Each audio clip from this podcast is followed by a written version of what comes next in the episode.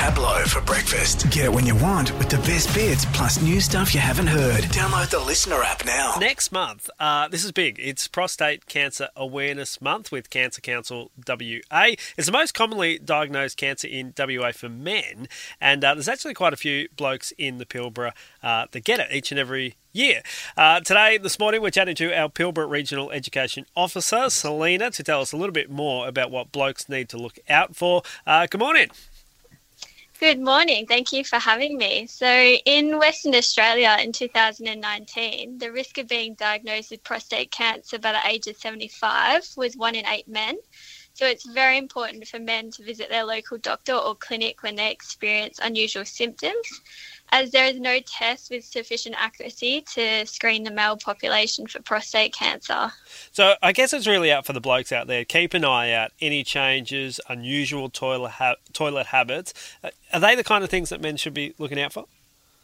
Yeah, so there are some common symptoms of prostate cancer to look out for, and um, the symptoms that I'll run through, they don't mean you've got cancer. Often it turns out to be something far less serious. Mm-hmm. But um, your doctor also may be able to help reduce the annoying symptoms. So, some common symptoms of prostate cancer include waking a lot at night to pee, a sudden or urgent need to pee, problems starting or stopping peeing, need to pee more often, a slow or weak flow when peeing, or dribbling at the end of peeing. So, if you do have any of these symptoms for more than four weeks, tell your doctor or head to the clinic as soon as possible. So, are there any other more urgent signs that blokes need to be aware about? Yeah, definitely. So, if you've noticed blood in your pee or your semen even just once, it's really important you get this checked out straight away without delay. So, what, why is it so important to get checked straight away?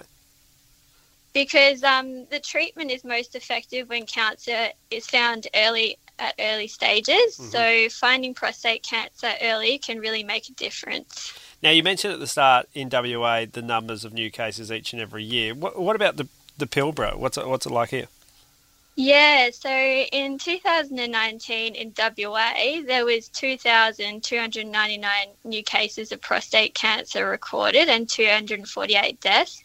But um, in the Pilbara region, 13 men were diagnosed with prostate cancer and there was one death.